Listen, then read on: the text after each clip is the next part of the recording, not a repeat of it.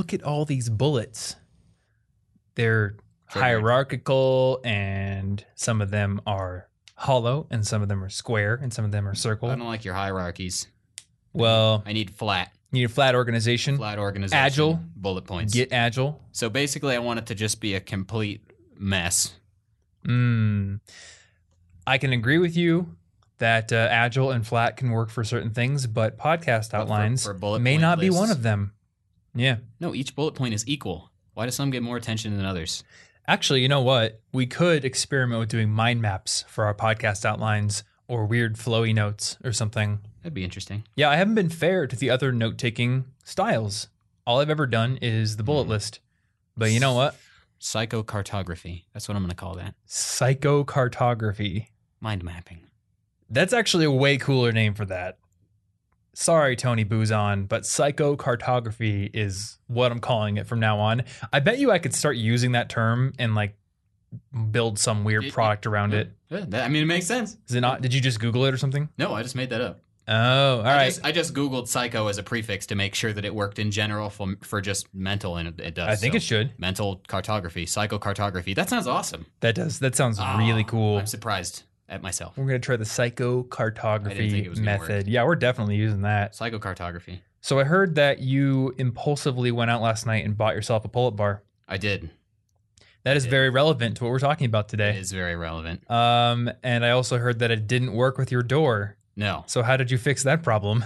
Well, uh, so I went out to Target, got myself this uh, default pull up bar. It's whatever the Target exercise brand is, but you can get similar things on Amazon. And uh, it's built for 32 inch door frames. My door frame is 36 inches. So, Oh, so what happened was it's very, very narrowly not going to give me any leverage on the door frame, and I will swing through and die if I try to use it. that sounds fine. So this morning, I took in a series of three trips to Home Depot because that's how you know it was some sort of DIY project, is you had to go at least three times. And Well, duh. I bought a one by six inch piece of piping from the plumbing section. I wrapped a nice Okay. grippy tape around it, and then I wrapped extra tape around the edge so that it would have padding. I took off the padding of the side of the default handle, put the tube over it, and now it fits wonderfully in my door frame. So, you're saying you put the piping in one side and a your pull-up bar is I off only center. wanted to buy it, but it doesn't matter because my door frame's big. That's the point. So I have plenty of room. I am ideologically against this. Then buy two five-inch pipes. I would I will probably do that if I do this. I don't think I could have it off center. I think it kind of looks cool off center. Where is your where is your Zen now? I'm looking on Amazon because I, I don't want to do you repeat where's your my mistake. Zen? My zen is in accepting that not all things can be perfect. That's ridiculous. Everything has to be perfect. And now I'm going to see if I can buy one that is uh hey, this one says 38. Oh, you can. I just didn't didn't want to. Uh, okay. Did you actually look up other ones before that? Yeah, yeah, but I wanted it now. Oh. I wanted it now. So the reason that I That's not very zen. bought one was because pull-ups are my very favorite exercise, and having a pull-up bar is something I've missed for years, Yeah. and is absolutely going to make me exercise a thousand times better Mm-hmm. and have fun doing it because for some reason I enjoy pull-ups. All right. Well, given those benefits, I suppose I can accept your terrifying lack of symmetry and centeredness with your pull-up bar. Uh, but I will be getting one that's big enough for the door frames. Yeah, but yeah, didn't even didn't even think about the fact that our doors were that wide. I just wanted it from Target, and I was like, I don't want to return this and then buy another one and then wait a few days and then hope that works and then be annoyed when I could just go to walk to Home Depot and like buy a pipe. yeah, that makes sense. dollars. Anyway, Yeah. so that that's pretty much a good intro to what we're going to talk about today. We are going back to, uh, and actually, I should ask you, Martin. Do you listen to the Roots? The Roots. Yeah. Yeah, because we're going back to the roots Duh. today. The very first episode I ever did on this podcast was called Hacking Fitness in College. And that was so long ago that I don't even remember what I talked about. That was January 2013. Don't say those numbers to me. so, was that a full four years ago? don't. January Um, 2014, yes. 2015, 2016. Yeah, Don't say that. that was four and a half years. We've doing we've been doing That's this podcast. college. We've been doing this podcast for four and a half years. Wait, really? I Yeah. didn't think about that. We've been doing this part. podcast for longer than a college career or a college four year education, which is very weird to me. I don't like that. we graduated from podcast college. oh, does that mean we're in the podcast real world now? No, we're in grad school. Oh, okay. Every episode since January has been podcast grad school. Yeah. Well, we certainly started out with like some much less formal episodes. Well, yeah, those were like the podcasting 101 episodes. Oh. And then we're going to get our podcast doctorate. you never been in grad school, have you? No. You don't I don't think you go to 101 classes in grad school. I think no, you no, just no. kind of I like mean, I mean, do like, a bunch of work. I mean, like the very, very, very old ones were the 101s. oh yeah. Yeah, you mean the ones that I don't even want to listen to anymore? Yeah, the ones that I don't want to look at. That's because that's your intro class. The ones where I did you like didn't know what you're doing yet. cringy Bioshock references where I overlaid like a vinyl scratching violin sound and um, a phonograph static noise.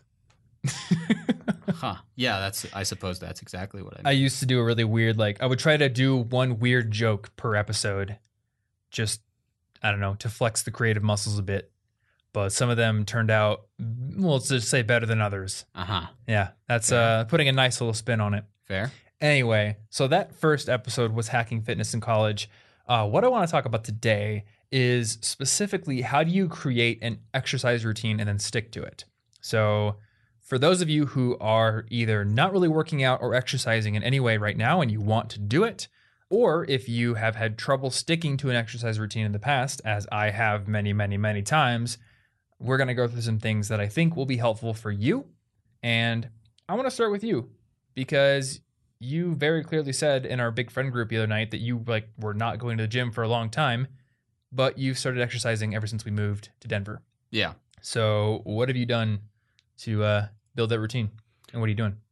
Well, I'm starting small, and that's that's good for me. It, basically, I was picking a few things, exercises that I like. So I like, and and it's easy to do push-ups and Mhm. pull-ups. Now that I have my pull-up bar, which is a game changer, and like crunches and side planks, and lots of body weight exercise, and using the staircases to just walk upstairs a long way every day. Okay. And the reason that I'm going with these things, even though maybe going and benching some stuff in the gym would would arguably help faster, is because I feel a lot of resistance toward that idea and hate going to the gym when other people are around. And if I put it off and I'm like, yeah, well, maybe nobody's going to be there at this hour, then what's going to happen is inevitably it'll become too late in the day or something will happen and then I just won't do it. So I'd rather start building the habit first and improve the habit later. Interesting. So, one of your forms of resistance to going to the gym is that you don't want other people to be there. No, I don't, I don't like working out around other people. Okay. Do you have like a reason for that, or do you just like emotionally don't from some like primal level you don't understand? I just I just feel more comfortable doing it in my own apartment. okay. And also I don't know how half the machines in there work because I haven't been to a gym in so long because of, like I, when I injured my arms it kind of shut down a lot of forms of exercise for a bit. Not all of it, but a lot of forms. So I kind of have to start from scratch and starting somewhere where I feel little resistance or that's even fun to me like pull-ups is going to build a habit a lot stronger and a lot more quickly than making myself do something I hate over and over and over. Yeah. Well, that makes sense. I mean, you don't want the maintenance person coming in and being like, "Sir, can you get out of the painter scaffolding?" Yeah. okay, so basically, you're just doing pull-ups, body weight stuff, walking up the stairs. Yeah. And how often are you doing it, and what are you doing to make sure you keep on that schedule? I'm doing the muscular stuff Monday, Wednesday, and Friday. Okay. And every day, so including Tuesday and Thursday, I will do the stair thing or go for a walk or a bike ride or something outside. But I allow myself the stair thing as a backup because if it's raining or if it's suddenly like 9 trillion inches of snow like it was the other day, I know that I am probably not going to go outside. So it's good to have a backup in case of bad weather. Okay. And and I actually think uh, that's a very good tip for anyone to apply to their routine because I have found that working out in general is one of those things where I will let any little inconvenience derail me from doing it. Like something as small as my headphones being lost or my Bluetooth ones being out of battery. I'll just be like, well, can't go to the gym today because I don't have my music. I guess I'll go you tomorrow. just got to sing while you're doing it. There we go. In the gym. Yeah, I'm just well, the kind of music I listen to, you mean I would just be screaming. Yeah. Like I'm just screaming bullet for my Valentine or something while I'm on the bench. doesn't People are like, that like- guy is deranged. It helps you put in more force, right? That's what they do in like karate. So you That should, is you true. Should be stronger if you're trying to do screamo. yeah, While, while you're doing it. I used to do competitive powerlifting with my dad and his friends. Like we'd go to tournaments when I was a kid. And my preferred form of getting psyched up for a lift was to have my brother smack me in the face as hard as he could. Oh, And that probably explains a lot about me. you see, I feel resistance to that, so I probably wouldn't include that part into my habits. I'm just imagining you like doing some Zen meditation before going and doing a lift. Oh yeah. But um, my dad and his friends, they'd buy these little bottles of ammonia crystals. It was called Nose Torque. And basically, like powerlifting people are insane. Let me just put that up front. Uh huh. You pop open the bottle, you just like take a little whiff. It's Mm-hmm. horrible. It makes your head pretty much explode. And then you yell real loud for a couple seconds.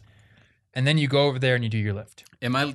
Is this some sort of drugged up Dragon Ball Z thing? Pretty much. I don't understand. Yes. Weightlifters. This is like powerlifting's form of DBZ style charging up. I guess that's cool. And you go over there and you knock out your lift, and you're probably wearing some sort of ridiculous like spandex suit that makes your arms stick out.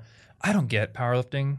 A lot of it, Uh-huh. like it's insane to me. The, the things that these people will do to just get a little bit more out of their bench or squat or deadlift.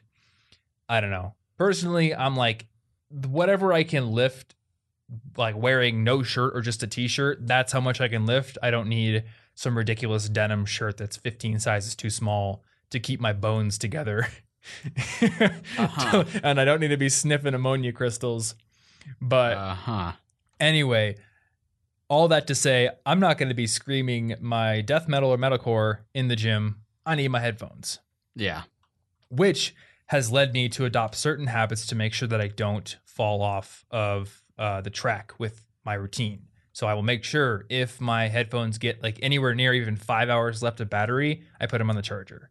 And part of my routine every night before I go to bed is to fill up my water bottle and make sure that whatever gym resources I need for the next day are packed and ready to go. So I can just wake up, get my clothes on, do my meditation, and then get down to the gym or go do my cardio with no hiccups. So it's already packed. You're not like, oh, where where did I put that? And then you waste ten minutes, and then it's too late for your schedule. Yeah, something. exactly. It's already done. Yep. When you wake up. my gym clothes are in the closet so i wake up like my gym shorts are there i wear the t-shirt from the day before because i always shower after the gym so i figured just use that last t-shirt and then by the door i've got my little backpack which has my bluetooth headphones in it has my water bottle already in it ready to go and um, it's also got my armband so if i want to jog i can get that thing too Oh yeah. I am still waiting for the day that an Apple Watch can stream Spotify to itself without an iPhone. Because I I freaking hate running with my iPhone strapped to my arm, but like I think the only way you can listen to music on an Apple Watch independently is if it's like music you own through iTunes and you can sync a playlist or two to your Apple Watch. But for me, like I listen to so much different music and I find like new stuff every single week that doesn't work for me. Mm-hmm. I need Spotify. Wait, what? What if you have like the Apple streaming thing that I don't use, and therefore don't? Is it Apple Music? Still doesn't It work. It, that won't work either. The problem is the Apple Watch itself does not have a cellular uh, Oh, connection. it's only it's only connecting through like So- Bluetooth or something. Yeah, and what annoys me is like it would make sense for you to be able to put your offline Spotify tracks onto your Apple Watch because you can offline Spotify tracks to your phone and listen to them without a cellular connection, but you can't do that with your watch. Okay. So until further notice, I'm jogging with a big phone strapped to my arm. But with that in mind, I've got the strap thing in the backpack ready to go so I don't forget it. Um, because for me, it's it's never a case of like, oh, my headphones are dead. I'm just gonna skip my workout. It's always more insidious. It's my headphones are dead. I'm gonna charge them and then I'll work out this afternoon Mm, or tomorrow morning, and I'll just you know I'll shift my schedule a little bit this week. That's fine. And of course, I'll wake up the next day and think this isn't a workout day. You know what? I'm just gonna call it a wash and I'll do my next workout day, and it'll be fine. yeah. And what I've realized is if I do that, that derails me and that makes like a failed week. And then I will kind of like that's the model that sets the tone going forward. So with last week, being my first like real week with no moving in crap to deal with, I was like, I am going to stick to my workout regimen that I set out for myself and make sure that I do every single day without fail because I know it's going to set the tone for every week going forward. And that's what I did. And this week so far, it's Monday, but I'm successfully on track for another perfect week. So I think that that's very important, at least for me, for keeping that routine. So I guess people probably want to know what my routine is since you talked about what your routine is. So currently, I am actually following a similar schedule to what you're doing. Monday, Wednesday, Friday is my lifting days, and then Tuesday and Thursday are cardio days. So what I do after I wake up, I drink half a bottle of water and feed the cat and meditate for 5 minutes. And then Monday is like my bench day, so I'll go down our apartment gym doesn't really have a ton of great benching equipment, so I just do dumbbell press these days. But I'll do that and a few other exercises. Wednesday is leg day, so I'll do squats and calf press and um, what are those called? Where you like step forward. Oh, Like lunges. lunges? Yeah, Yeah. lunges, and then some other things. And then Friday is used to be deadlifting day. Our new gym has no deadlifting equipment. Um, so I just do like overhead presses and then a bunch of other things. And every single time I do also do some form of pull ups or chin ups because, like you, I love doing pull ups. Yeah, They're great. fun. I don't know Yeah. why. I don't know why either.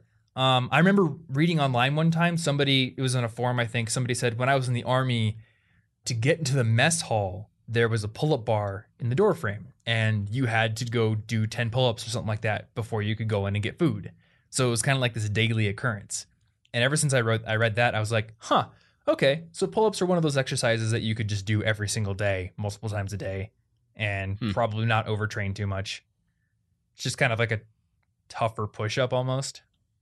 Yeah, You know, and you can do push ups every day too. I don't know which it's not it's not the affect. same. I think pull-ups affect a whole lot. They might affect a little bit more than push-ups, like in your back. I'm not They- sure. yeah, there's a lot more back muscles involved, but at least what I've been told by trainers is like if you want to get good at pull ups, one thing you can do is push ups, and that will train at least some of the muscles that are involved, yeah. as well as doing like cable pull downs on one of those machines if you have access to one. Oh yeah. And then aren't you doing something that trains pull ups as well? I was until I got my pull-up bar set up this morning, and now I will do pull-ups.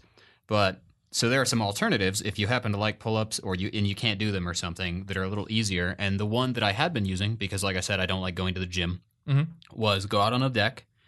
Uh, I I was using a pillowcase, which maybe wasn't the smartest, but you can use like a long towel or something. I was just lazy and risky. Yeah. And you wrap it around the banister and you kind of hold it. You put your feet by the banister or whatever you're holding it against. You lean back, holding onto the cloth, and then pull yourself up at an angle. So this is working out a lot of the same muscles, and it's not as intense, so you can probably get more repetitions in there. But it's similar, and all it requires is a banister of some form. And I think I've some I've seen some people like wrap it around a, a door from the door frame or something and do weird stuff. I don't know. Hmm. It's it's an alternative that I've seen. It's very flexible. And I'm guessing like the longer your towel is, the more intense you can make it. I would imagine, yeah. Because I'm guessing lean- if you're you, leaning like- back farther. Yeah, if you had a Yeah. really short towel, you really wouldn't be leaning back that far at all, No, right?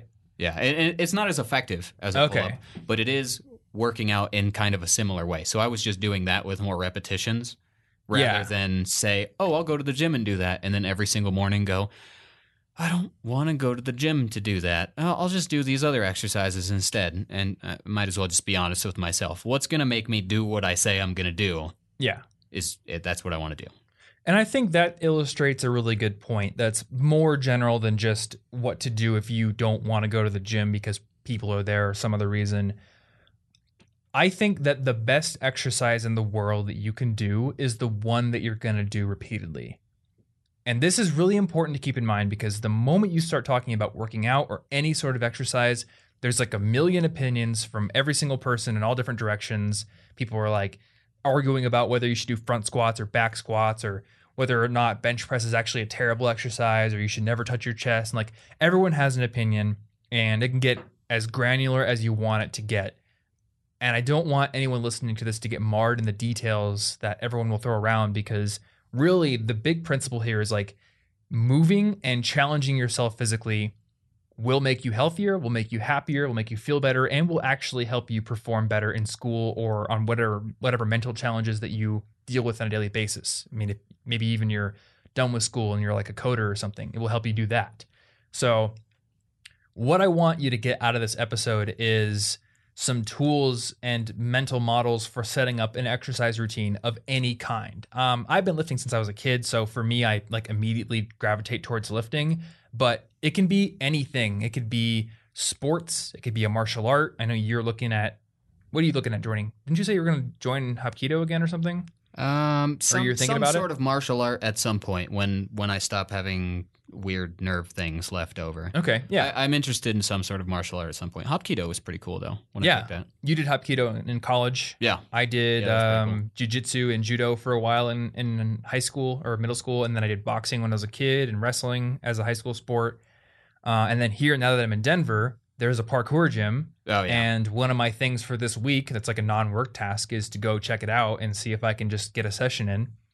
Um, and then last winter, when I wasn't able to skateboard because it was snowy and there are no indoor skate parks in Iowa, I started figure skating, and that ended up being so much fun and um, just like so weirdly satisfying as a sport to me that I was doing it every single day for a few months yeah. driving like an hour a day to get to the rink and do it.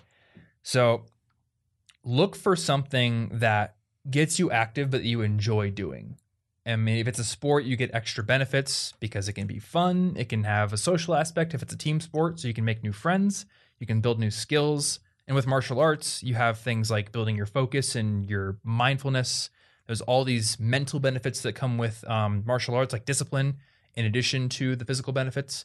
So if you're listening to this thinking like I don't want to go to a gym, whether it be for Martin's reason because there's a bunch of people in there, or whether it be for some other reason, there is a ton of other things you can do. And actually, that just reminded me when I was in middle school, one of my favorite ways to exercise was to play DDR. Oh yeah. And like I did that at the arcade Yeah, in our town. that's awesome. Like aerobic exercise. That is when Yeah. you get good at that, that's gonna test you. Absolutely. Uh, actually, there are DDR machines here in Denver. So I had a very Good. long break because there's basically no DDR to be played in Iowa. Um, but here in Denver, there's a ridiculous Japanese arcade that's about a half hour drive from here that has three of them in this in the one arcade. And then there's Dave and Buster's about a mile down the road that has uh, its own. It's an older one, but it works. So I can go there and play it whenever I want, pretty much.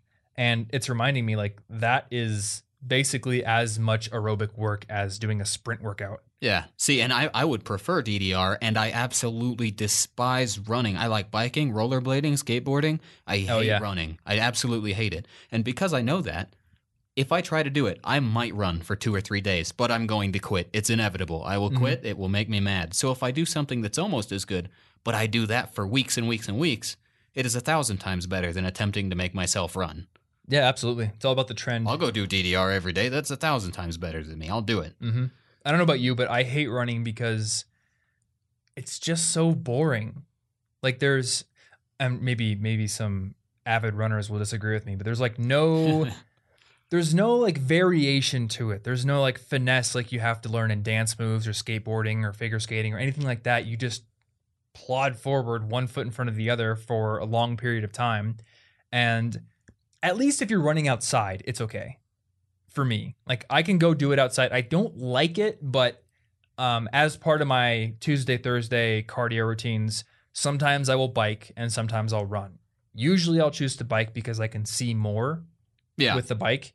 And like the bike is also more fun. I, I find biking not quite as monotonous as running, but still a little monotonous. Like we used to do RAGBRAI back in Iowa, which is this seven day ride across the entire state of Iowa. And I found that kind of boring because there's just long stretches of riding your bike on these super long, straight, boring Iowa roads. well, yeah, but that's not biking's fault. Yeah, I mean, well, it is, but it's a consequence of cycling in a lot of cases. So, like, here, here's a good comparison. In Iowa, near our old house, there is a bike trail that's very near to where we lived, but it's basically a straight shot um, the whole way. Like, there are the it's the occasional course correction to get you to where you're going, but there's miles long stretches of just straight track because it was built next to railroad tracks.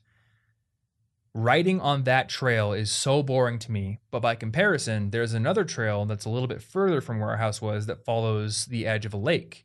And that trail has tons of hills and lots of twists and curves and turns. And I love riding that trail because that trail is dynamic. Yeah. So if I can get on that, and in Colorado, there's a lot more of that kind of trail, then biking is great for me. So there's that, and there's seeing more and going faster, all better than running. But occasionally I'll run because I know that, at least I guess my goal with fitness is to be very um, well rounded. So I want to be able to run in addition to bike as well. Yeah. Well, the not being able to see as much is part of why I don't like running because Mm. if I bike or I rollerblade, I can go like 14 to 20 miles if I try and really really really work myself out because I'm it's like adventuring. I'm I'm exploring the world around me. I'm seeing Yeah. trees. This is the kind of mindful stuff that I love doing. By contrast, if I go outside and try to jog, what's going to happen is at the end of like 2 blocks, I'm going to feel dead, ashamed of myself, and I'm going to slowly walk back to the apartment having seen nothing. Mm-hmm. And that's like I want to explore. I want to make it kind of a mindful, fun task at the same time. Yeah. And you know what? I- I'm afraid that we're like slagging running off too Well, much. I'm just bad at it. so- because I know a lot of people who love to run, and I know our friend Clyde was like 100 pounds overweight at one point, and then he did couch to 5K, and now he I think he runs like three times a week on the treadmill, and Oh, he yeah. just like blasts dubstep music or watches anime while he does it, and he loves it. his cardio discipline beats mine by far. Yeah, absolutely. I and I hate the treadmill. I do five minutes on the treadmill to warm up every morning in the gym, just because it's. I think it's good to be warmed up and do some dynamic stretching before you lift.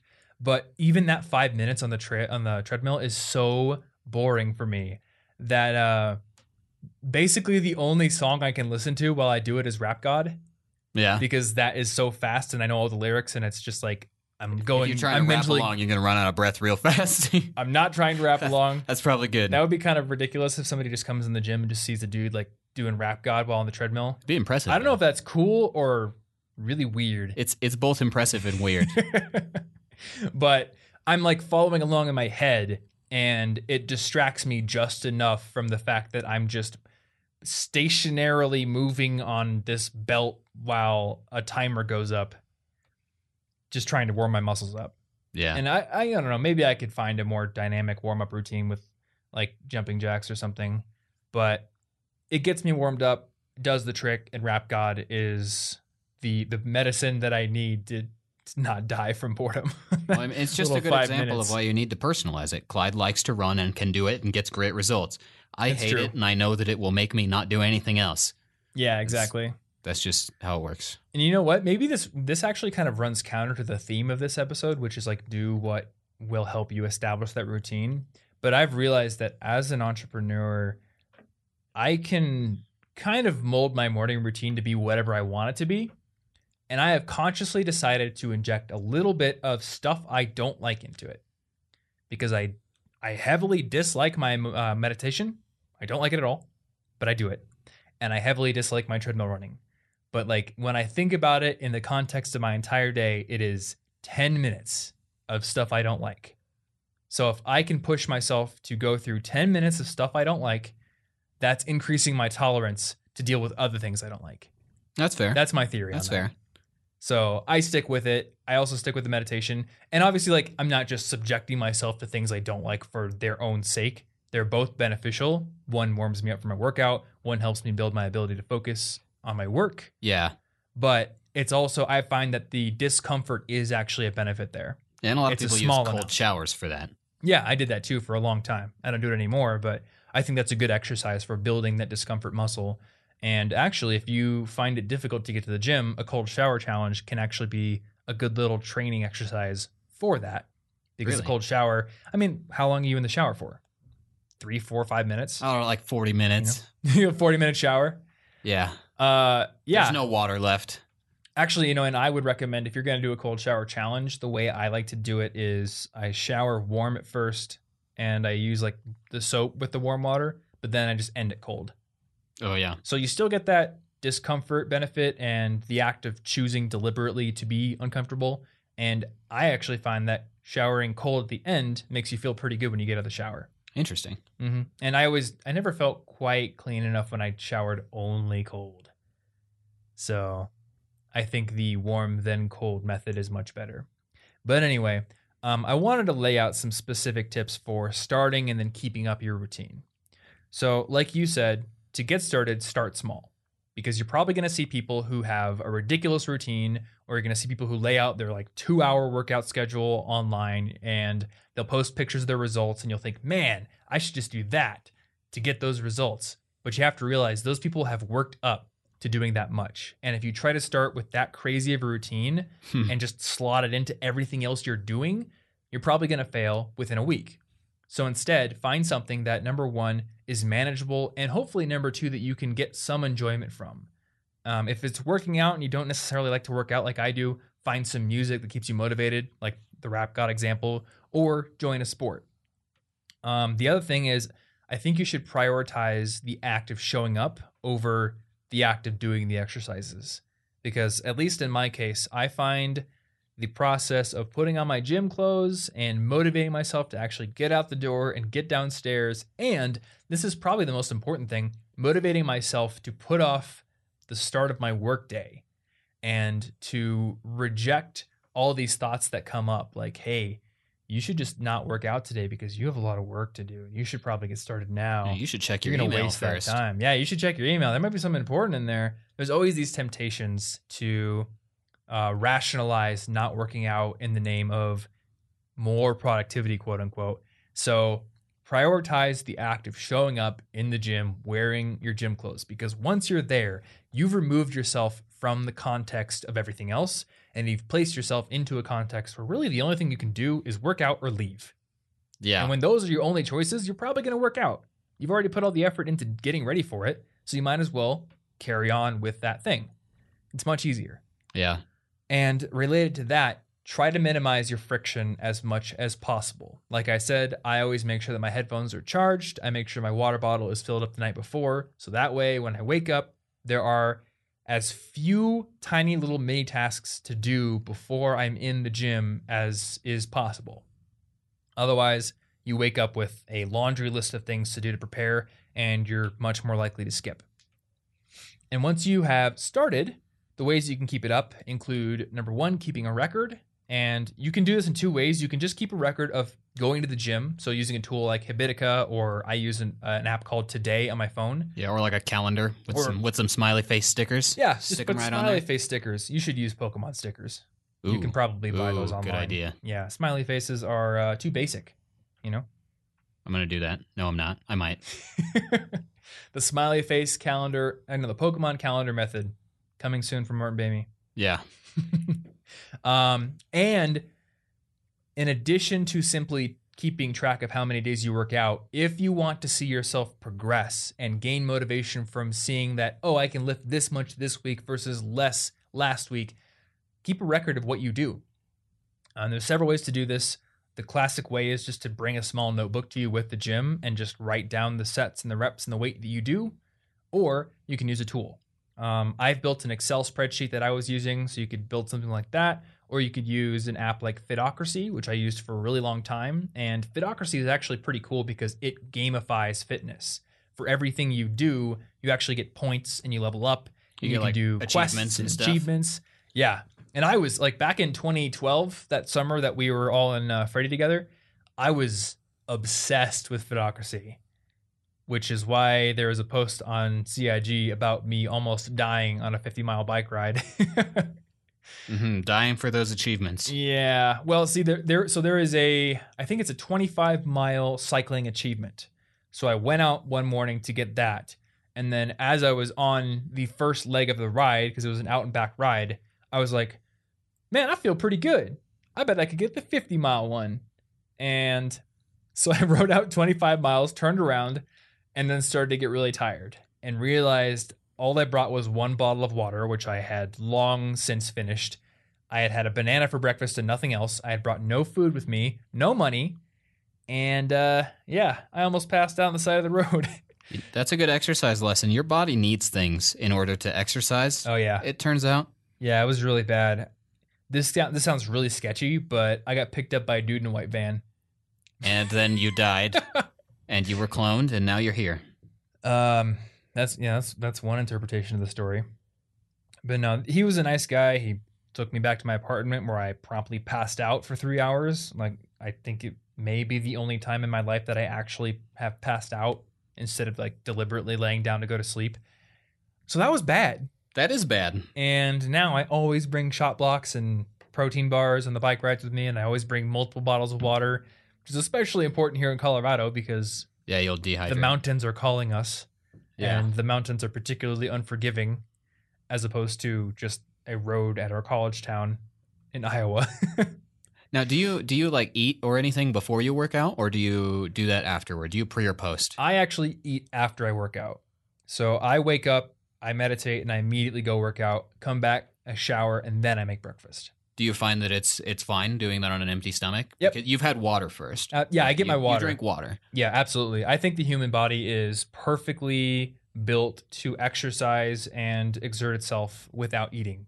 I mean, that's basically what we're built to do is to exert ourselves to get food and That's then true. eat afterwards. Fair. So, and a lot of people will say, "Oh, you should eat something before you work out," and then you'll get the crazy muscle heads who are like, "Yeah, I have these crazy stimulants I take, and I, you know, I have a pre-workout shake and a post-workout shake, and I have a mid-workout shake, and like- the whole time I'm drinking a shake, I'm just every single rep like 40 minutes straight. There's a shake. curl, shake, take a shot, curl, like take a shot." 5,000 calories, but I'm a beefcake now. I mean, there are people who literally do that. And that's more advanced. Like, there are definitely arguments to be made for why you would do a pre and post workout shake. Like, if you're trying Yeah. to bulk up, then maybe, yeah, that makes sense.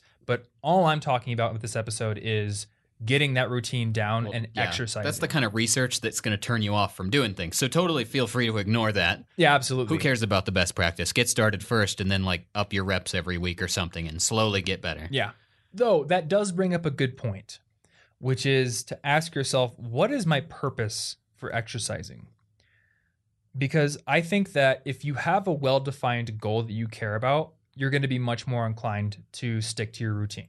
Now, I don't think this is 100% necessary because right now, my goals for exercising are to be well rounded and able to go hike in the mountains and do all the Colorado things without dying and to look good.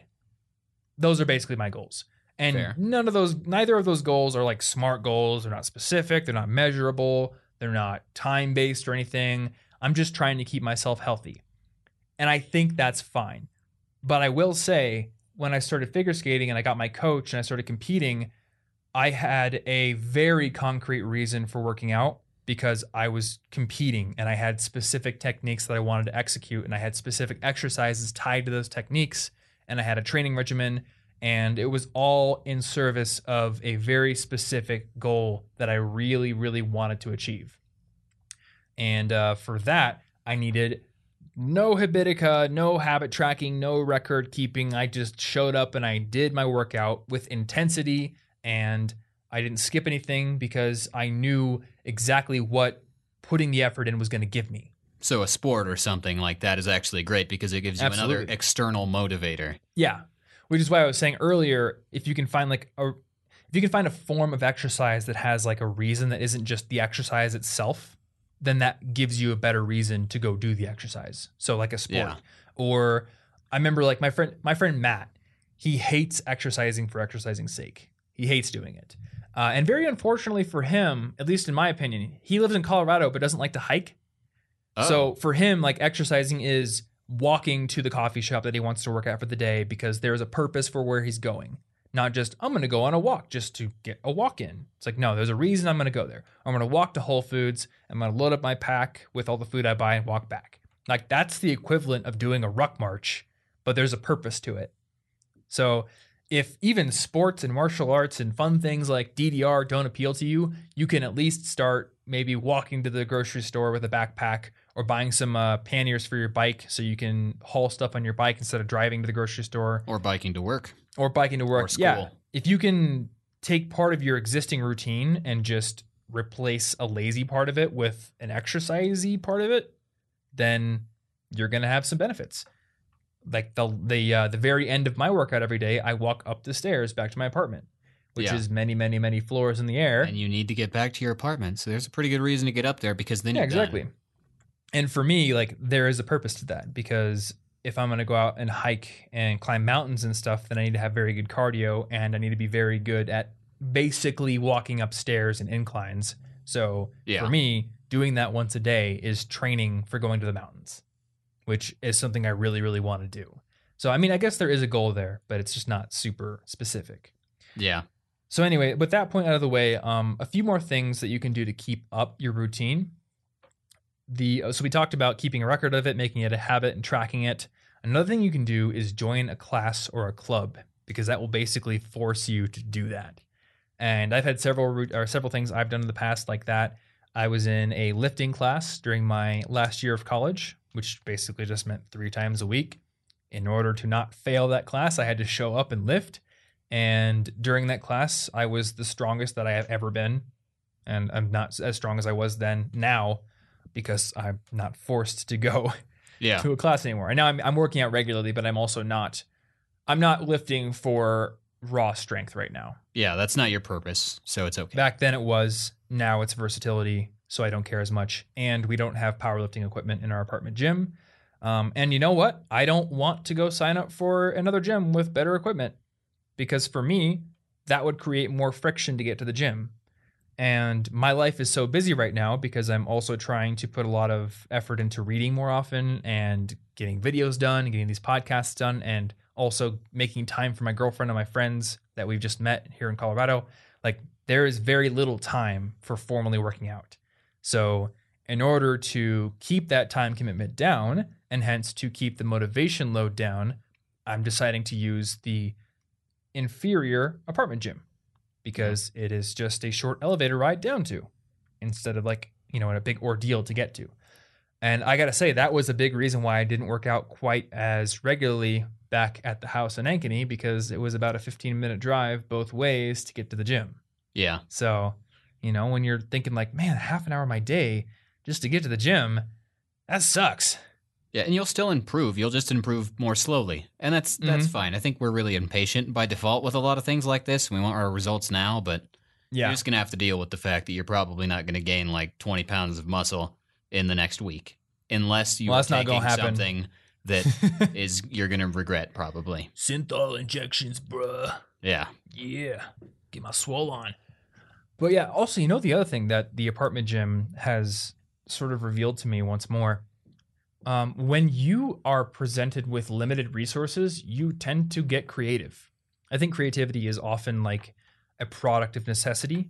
yeah, So I had a pretty much set in stone routine back when we were going to the old gym in Iowa because I had every machine that I could ever want. And then I walked into this new gym and I was like, oh no, they don't have a real bench and they don't have um, some of the other things I use. Well, instead of going and paying more money, more money, and just throwing more resources at keeping the old routine, I was like, I'm just going to work with what I have. And over the past couple of weeks, I've modified my routine to basically be just as good for me, but it has a few different exercises in it.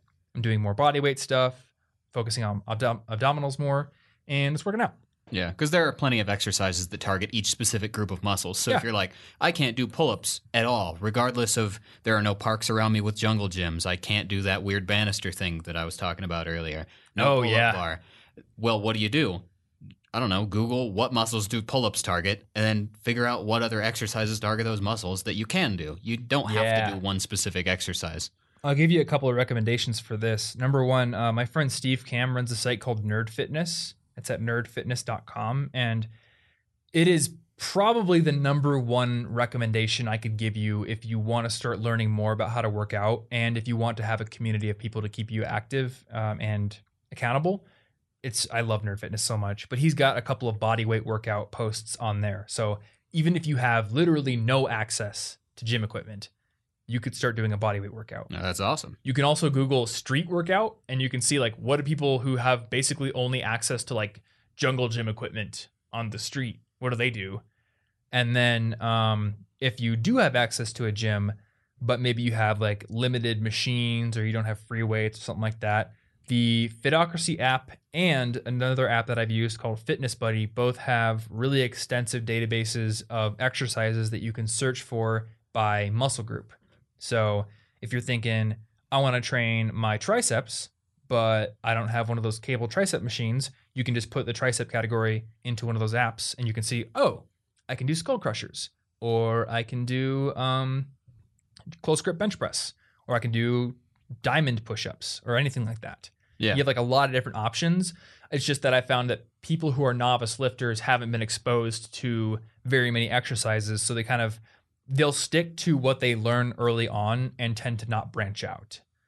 So use your limitations as something to spur your creativity and to spur your trying new things. Also, I think it can be very useful to get a gym buddy. So if you can find somebody who will keep you accountable and who can show up and work out with you, then that can be really helpful. I actually met a guy on Reddit one year who happened to go to Iowa State, and we became gym buddies for like three months. It was pretty cool. Yeah. So, and he really pushed me actually. I'll mention that I so sometimes when I'm working out on my own and I don't have a specific goal, I'll kind of just like rest on my laurels a little bit where I'll just do the same weights like, oh, I curl 35s. I'll just, you know, I've been curling 35s for years. And I haven't really been pushing myself in that domain. When I had Arthur as my gym buddy, he was curling like 50s and dumbbell Oh, so pressing like hundreds. So now I'm like, uh oh, all right, I can't come in here looking like a chump every single week. Even if I I lift less in terms of raw numbers than him, I should be progressing from wherever I am to keep pace with his progress. Yeah. So it's not about necessarily beating him, but if he's getting better and I'm working out with him, I should be getting better. yeah. And I use that same philosophy outside of lifting as well. If it's YouTube, you know, I've got friends who have a million subscribers or more, and I can go look at their stats and they're getting like a thousand subscribers a day or 3,000 a day or something like that. And I'll be like, oh man, well, obviously I'm not going to beat them anytime soon, but they're putting out quality content. They're getting new subscribers. They're trying new things that are helping their channel grow. Obviously, I need to be doing that stuff too. I need to keep pace with my peers. Yeah. I'm not going to beat them anytime soon, you know, and I do have a bit of a competitive streak, so I can think like maybe I'll beat them sometime down the road and I can create that graph with like the intersection point. But until that happens, I should at least be challenging myself to innovate and grow like they're doing. Yeah. So a gym partner can be a source of competition or inspiration. Mhm. But on the other end of that, I used to work out with a friend in college and we were both kind of out of shape and we were trying to fix that. And afterward, we'd come back and have a smoothie and everything to give ourselves a reward. Mhm. But I knew that if I didn't go, he probably wouldn't either. And I was like, but I want him to be in shape too. Oh, so, okay. So then it wasn't competition. It was like, I care about your health too. And if I skip, you're probably going to skip. And then we both lose. Yep. Th- So that can be helpful, though I will say when you have two gym buddies who are both prone to skip, that like the inner uh, the uh, them coming together like how do I word this? You can basically validate the other person's laziness. Like I've had gym buddies in the past where I'll be like, "Man, I really don't feel like doing it today," and they'll be like, "Oh, thank God, I didn't feel like going to the gym either. Let's just skip today." Oh, no. So, um, and this reminds me of one thing that, that happened back in 2014, I think. I went to Japan and we couldn't get a hotel because we got to Tokyo at midnight. So the only place we could stay was this ridiculous capsule hotel where you like sleep in these weird cubbies. And I didn't want to go to bed right away. So I went up to the little common area and I met this guy from Australia who was a photographer. And we ended up becoming friends. And, uh, he messaged me on Facebook one time and he was like, Hey, I really want to get this project I'm working on done. Will you keep me accountable? And I was like, Sure. And I also have this big article I'm writing. So how about we say, if I don't do my article in 30 days, I'll pay you 100 bucks. And if you don't do your thing in 30 days, you'll pay me 100 bucks. So we'll keep each other accountable. What happened was Mhm. neither of us got Yeah, it done. And then you don't We were have just to like, pay anything. well, looks like neither of us has to pay Ooh, that is so- a danger. if yeah if if you have a gym buddy who like is as prone to laziness as you are and maybe you're not super gung-ho about working out and like you need the motivation feel free to work out with that person but also find an alternative method of keeping yourself accountable maybe you have a second person who you don't necessarily work out with but you do have to report to or maybe you've made a bet with them or something just find something that will bind you to your commitment Yeah, that, that makes sense. I was invested in their health, so I was like, I want them to work out, but I Yeah. could see how you could easily just be like, well, we're both friends. We both won't judge each other if we just go eat ice cream instead. Uh, yeah, it happens all the time. Um, and on that note, I would highly recommend going listening to my interview with Steve Kamb back at episode 92, I think, because we talked a lot about this whole issue of motivation and binding yourself, uh, you know, pre-committing stuff like that. And I think it's really important to to nail that aspect of it if you really want to keep your routine, especially if you're working out with somebody who is prone to skip. So the last thing I wanted to talk about, I guess I had two more things I wanted to cover. Number one, what do you do if you have a limitation? And I think this is something that you have thought about a lot more than me because So you've like, dealt with an injury like a for a literal long time. physical limitation. Yeah. So if you've got a physical limitation, we've already talked about what to do if you have like very little access to gym equipment, or Yeah. if you just hate lifting, you can go find something else. What do you do about an injury that you're dealing with? So I luckily because I've recovered a whole lot, I haven't had to talk about this a whole lot. It hasn't been that relevant lately. But a couple years ago, I totally messed up my nerves and my muscles in my arms, and for two years, and still now, I still have some effects from it that prevent my maximum capacity. Mhm. But for a while, I couldn't even like close and open a fist on certain days. Yeah. So obviously, that meant that I could not get swole. I, I couldn't do as many workouts as I could before when injured, and that happens from time to time. But the answer is not not exercising because exercising good, is good for your body, and actually, in in some cases, and at least for me, can help speed up the recovery process. If you're staying healthy physically too, it's gonna it's gonna help re- recover the other things. Yeah. So what I did for that was I couldn't work out much on the things that were injured. I couldn't do push-ups. That was really bad on my wrist. And um, I, I suppose also you can do push-ups on two dumbbells so that your wrists stay straight and you Oh, grip yeah. the dumbbells. And that, Mhm. that's actually a little better if your wrists are sensitive. You got carpal tunnel or something. Yeah. Anna's Anna had a cyst in her wrist. Oh yeah, which is rhymed. Um, but that actually means that she can't do push-ups very easily either. So she will do the dumbbell things or like dips or something that keeps the wrist straight, and that helps. Yeah. So I had to alter or remove some exercises, but then I would like go for a walk or rollerblade or longboard. I couldn't grip a bike for a while, but Mm. once I could, I started biking again. And just finding whatever you can do that's going to keep you somewhat active. If you if you're not going to put on a lot of muscle mass this year because you're injured or ever, I don't know, maybe that's just life. But you can probably do something to maintain health. Mhm. So what I did was I basically started with what I could do, which was going for a walk or even jogging a few times because I was so limited in other areas. I had to do something I hated. And then moving up as you can. Now I can do pull-ups. Now Yeah. I can now I can curl dumbbells and and do all sorts of exercises most of the time. Mhm. But you sometimes you have to accept your limitations and work with them. You're just not going to be able to push past a serious injury all the time. Yeah, You can't willpower your nerves together. It's not. yeah. That you need to take a break. Yeah, that's something that takes a particularly long time to heal. yeah, But I, I did want to highlight the importance of number one, understanding your limitations and not pushing yourself too far. And th- that's something that can happen even if you're not injured.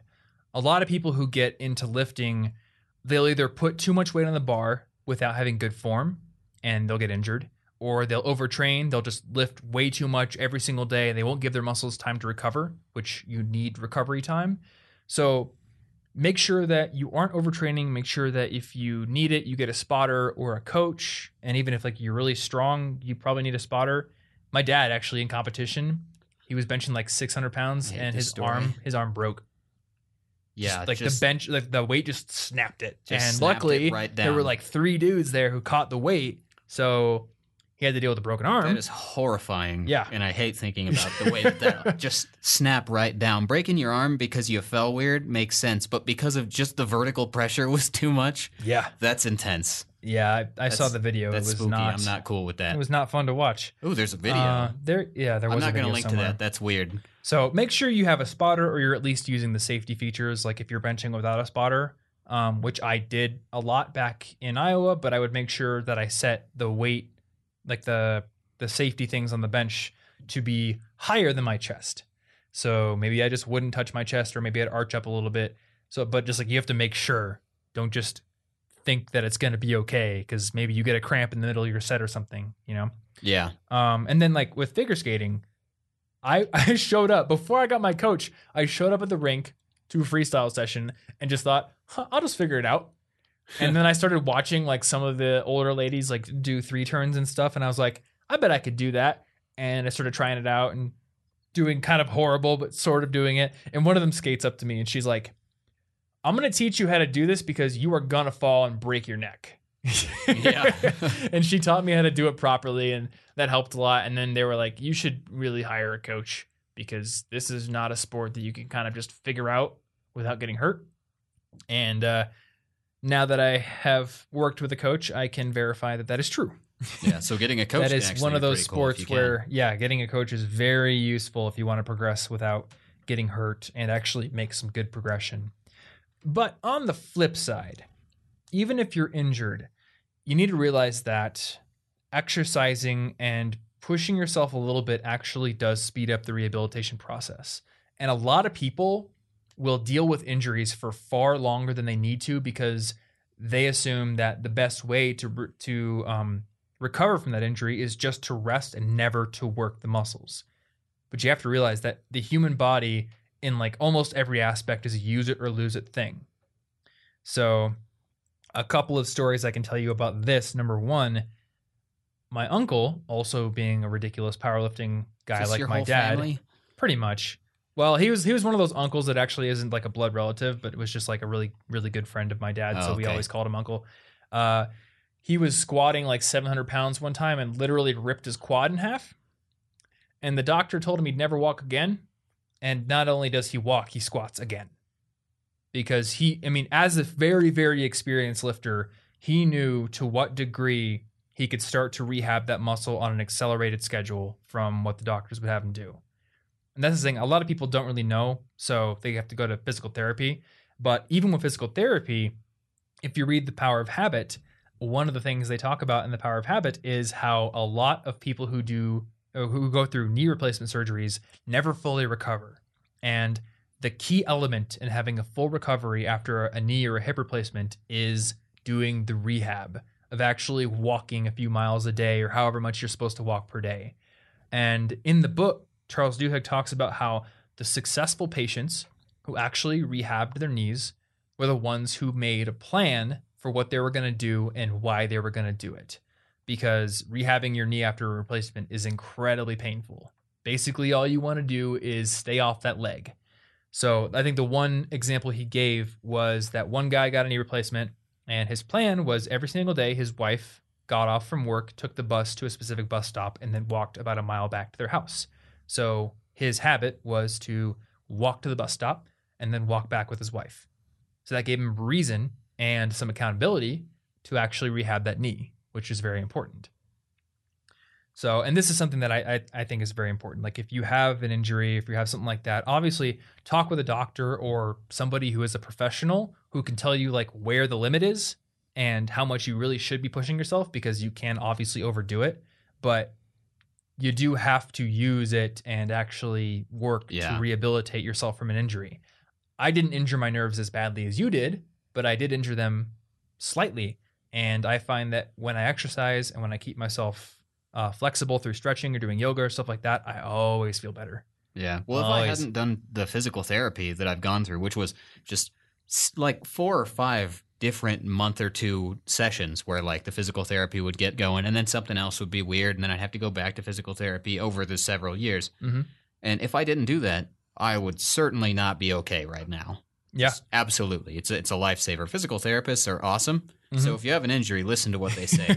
and if they say do this exercise and and you're like, "Oh yeah, yeah, yeah," and you nod, "I'll do it. I'll do that." And then you go home and you just don't bother to keep track of it. You don't write it down and just check off check off an easy list that you did the exercise, then nothing they can tell you is going to help. If you don't do the exercise, then too bad. Yep, you got to do it. Yeah, you just won't heal.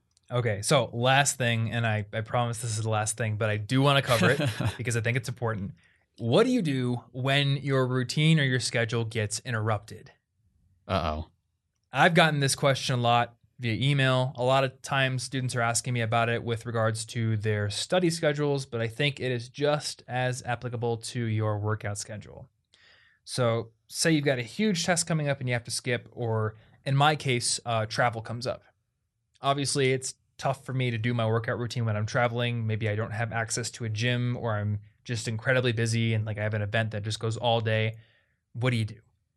So I don't know if you have any thoughts on this, but the few tips I can offer number one, come up with a plan in advance.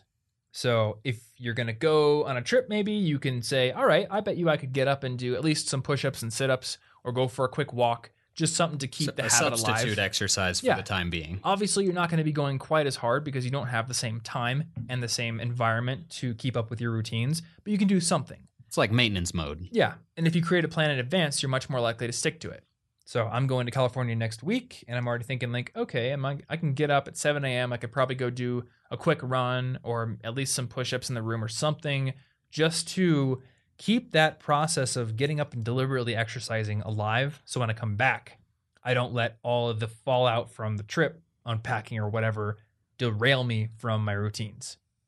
Number two, use your reviewing and your planning day, which hopefully you have once a week, to acknowledge that if you fell off because of a trip or something else, that you're going to recommit. And then the last thing is, regardless of what you're doing, exercise, studying, whatever, focus on the overall trend.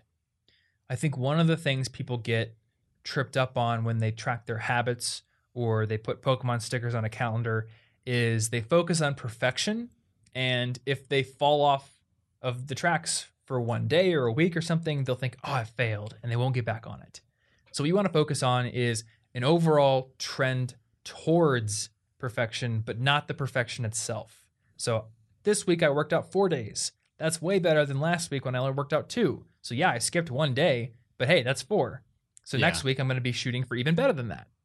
Shoot to beat whatever you've done, not to be perfect. Yeah, and that, that makes me think of an makes me think of an article or something that I've seen. I don't even remember where it's from. Maybe I'll find it.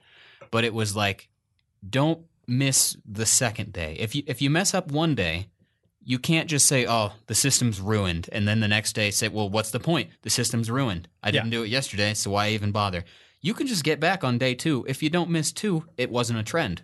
It was just a tiny little thing. That's not a trend. There's no pattern there. It's a single day. Exactly. Yep. And maybe you have to miss more than that for a vacation or something, but a substitute maintenance mode exercise or really anything, just a tiny version of it to keep the mental habit alive, even if the results can't stay, is going to be better. But if you miss day two, you've created a trend, which is easy for you to then say, well, the whole system doesn't work. Look at this trend. I stopped doing it. Yep. Yeah, exactly. Cool. Well, this is the first time in a while we've broken an hour. Yep. Congratulations. Yeah. And Woo. and we thought that we wouldn't have much for this episode. Yeah. Well, better it be an hour than to skip something that could could keep somebody from being healthy. That's true. Yeah, I really wanted to include those bits on your schedule getting interrupt- interrupted and also what oh to do yeah, I with hate, I hate schedule interruptions. Oh, ooh. Yeah. if it's just a literal interruption, like something happens in the middle of the day that's an emergency, I've I've got like my calendar and Google Calendar right now, and just just drag the stuff around, just reschedule what you're doing, or alter it, or make the workout a little bit less that day or something. You can Yeah. change your schedule. It's gonna be okay. Oh, yeah. That If okay. it's like I work out from eight to nine, but at eight o'clock there, I don't know what could happen. I have no examples, but a robot attacks and you're busy fighting robots. Well, first of all, I guess that's exercise. That so that example failed me. very strenuous. But whatever. You didn't get enough cardio. Unless you're Just- hacking the robots. Just run for like a little bit of time later if you can't run as much as normal due to anything. I don't know. You get into a car accident. I don't care what it is. You can do something. Yeah. That reminds me, um, again, on that idea of like do what you will do repeatedly. There's like this dogma in lifting that you do three sets or more. Maybe you do five, but the the dogma is like you do at least three sets. But I don't like lifting that much. And doing three sets of each exercise, it takes a long time. So I made the conscious decision probably like two months ago when I was still in Iowa that I will do two sets. Just because you you don't want to like get sick of doing it. Yeah. And that is actually perfect for me. I'm going down there and doing two sets. So, yes, I'm missing out on the benefit that the additional set would give me for each exercise. But the trade off is that I am working out every single day, week over week over week. It's going to outpace me just doing three sets and then not working out for another month because I hated being in the gym for that long. Yeah. And I put a lot of emphasis on spending a good amount of time stretching afterward. to keep myself limber and to avoid injuries. I put emphasis on warming up properly before I work out and doing a dynamic stretching routine before I even start lifting. So, all the stuff surrounding my actual sets takes about 20 minutes. So, if I'm spending 20 minutes on that and then an extra 20 minutes on my two on my two rotations, that's 45 minutes pretty much that I'm in the gym. And that's basically all the time I want to spend at the gym. Yeah. So I've You- you accepted wanna have like a 45 minutes. schedule. Yeah. So 45 minutes three times a week is much better than an hour once and then I hate it and then I fall off the tracks. So yeah, uh, I will leave you with that. Um, hopefully you guys found this episode helpful and you can find the show notes over at cigpodcast.com slash 158. There you'll find links to some of the articles on CIG that we talked about, also some links to Nerd Fitness, to Fitocracy, some of the other apps for tracking your workouts if you want to do that. And you'll also find a link to rate and review this show on iTunes. And that is a great way to support this show because it helps to bump our show up the rankings in iTunes, which helps more people see it.